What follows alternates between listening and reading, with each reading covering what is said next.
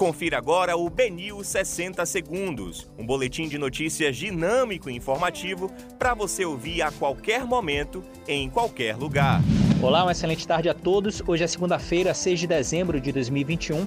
Eu sou Rafael Buquerque e começa agora o BNews 60 Segundos.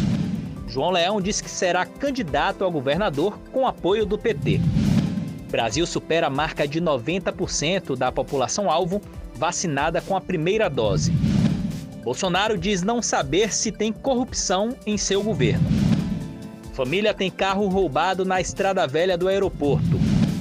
Instituições de ensino superior poderão gerir hospitais e maternidades estaduais por até 10 anos. E Rui Costa se empolga com chapa Lula-Alckmin.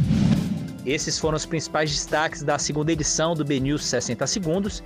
Para mais informações, acesse bnews.com.br.